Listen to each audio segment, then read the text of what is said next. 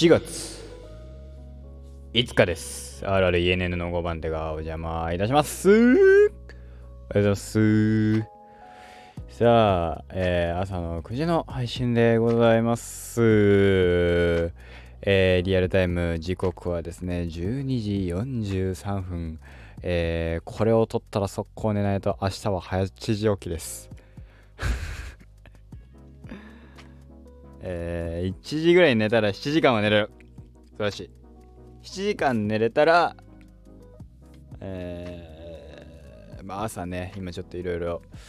朝にいろいろやってることがありますので、明日はお湯飲めるかな白湯飲めるかな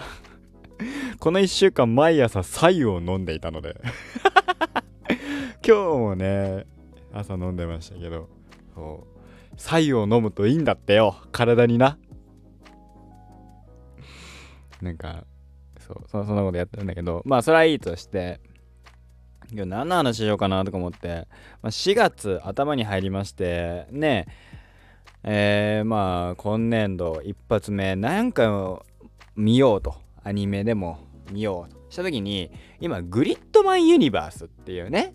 えー、SSSS グリッドマンアニメ、えー、ですよね、えー、つぶらやプロの、えー、もともとは、えー、なんとか戦士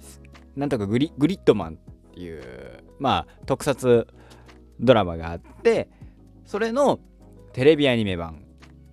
って言っていいんでしょうね。トリガーが制作された、えー、グリッドマンと、えー、ダイナゼノンっていう、まあ、2つのアニメがあるんですね各12話ぐらいの。でそのアニメの、えー、ある意味クロスオーバー作品になるのかな？もともとがグリッドマンそのえー、っと詳しいことは知らないので、えー、間違ってたら申し訳ないんだけどそこはちょっとあの調べてください調べた上で「おおレ間違えてるぞ」と。言って親切な方はですねいや間違いますよとこうこうこうですよっていうことをですねコメントにあのくあのいただければと思うんだけど、えー、僕の持っているふわっとした知識で言うとほっとりふわっとしてるから、それが本当かもしれない。もう、もう、くどいね。そう。えー、もう、そもそもはテレビドラマ版グリッドマン、えー、に、えー、まあ、そのダイナゼロンってのが出てきたのかなで、まあ、そこが、まあ、別個の物語としてグリッドマンとダイナゼノンっていうのがあって、それの、まあ、クロスオーバー作品が、今、グリッドマンユニバースという作品で、えー、今、テレビ、えー、劇場で公開されていると。なんとですね、そのグリッドマンユニバース、評価が非常に高い。もうなんかね、なんだろう、もう、やってほしいこと全部やってくれたっつって。もう、素晴ら、素晴らしいみたいな評価を見てですね、ああ、そうなんだ、つって。で、まあ、職場でも行ったっていう人がいて、面白かったですよ、なんて言ってたから、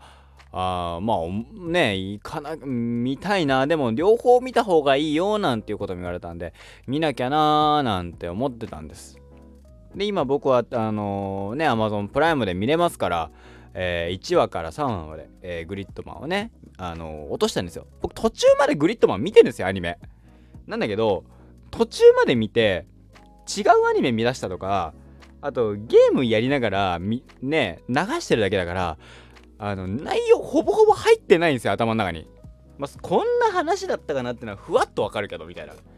で、まあまあ、ね、じゃあ、そんだけ言うなら見てみようじゃないかと。アニメね。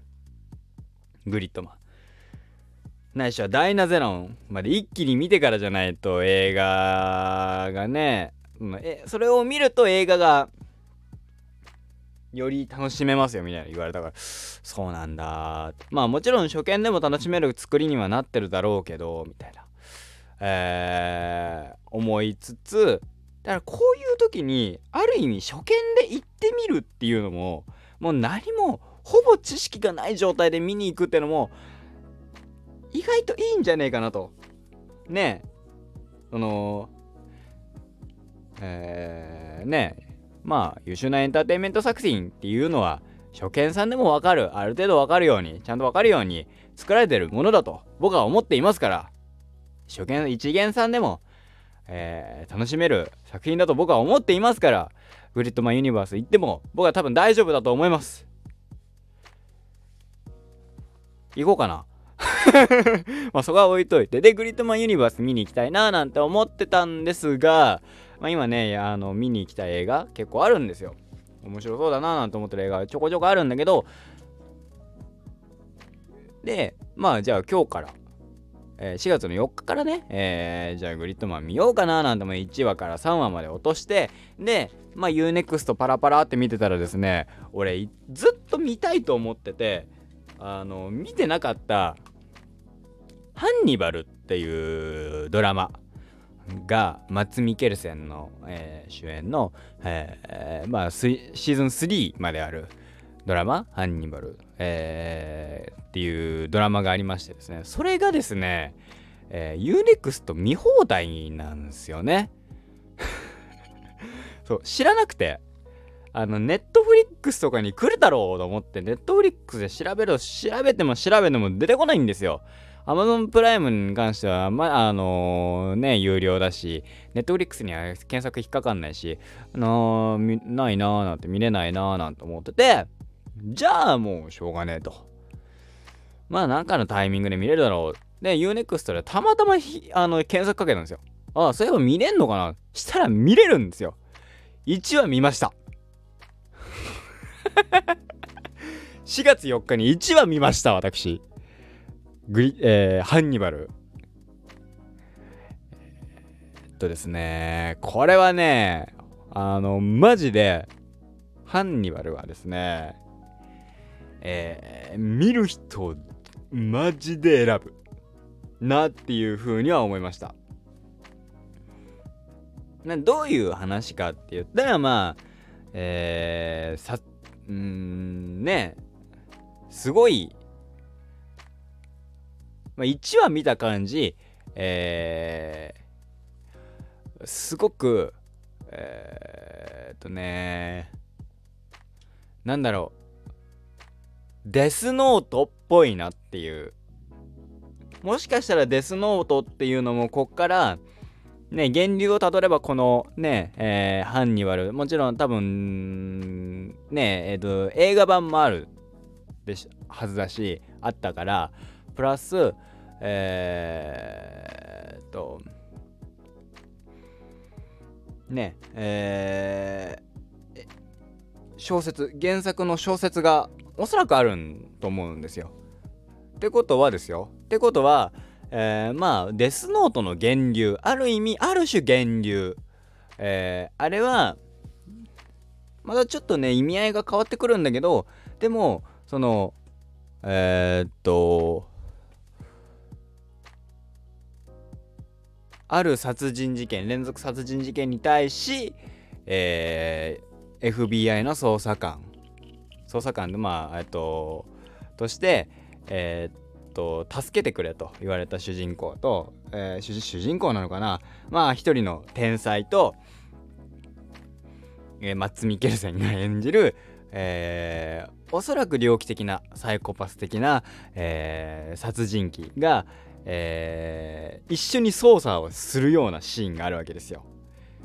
で自分事件の目からかいくぐる、えー、マッツ・ミケルセンレクター博士いて。っていうのがねあなんかすごくデスノートっぽいみたいな。内部にいながら内部から逃げるっていう。操作の魔の手から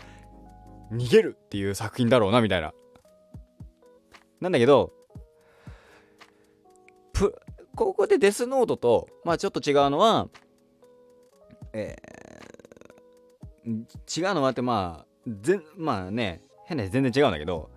あのねこれはね人によってはねマジできついと思う。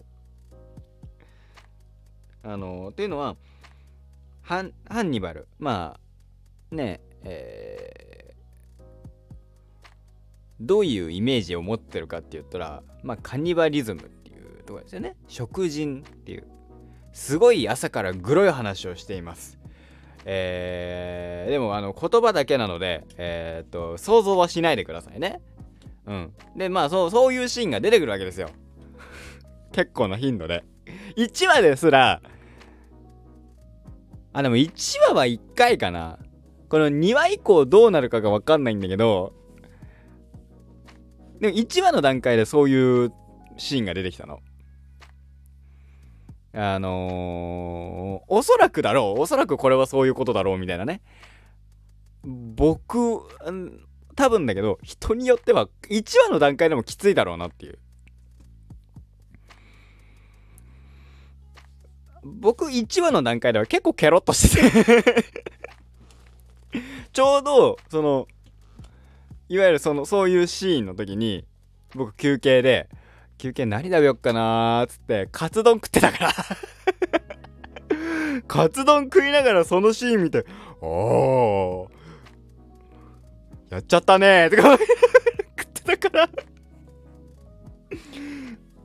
一番のサイコパスは俺かもしれないとか思いながらね。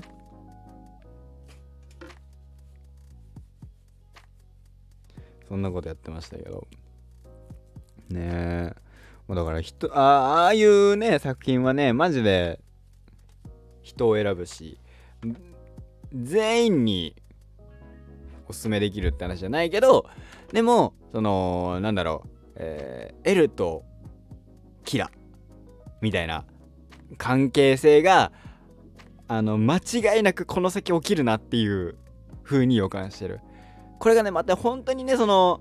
えっ、と捜査協力を依頼されるえー、まあ一人の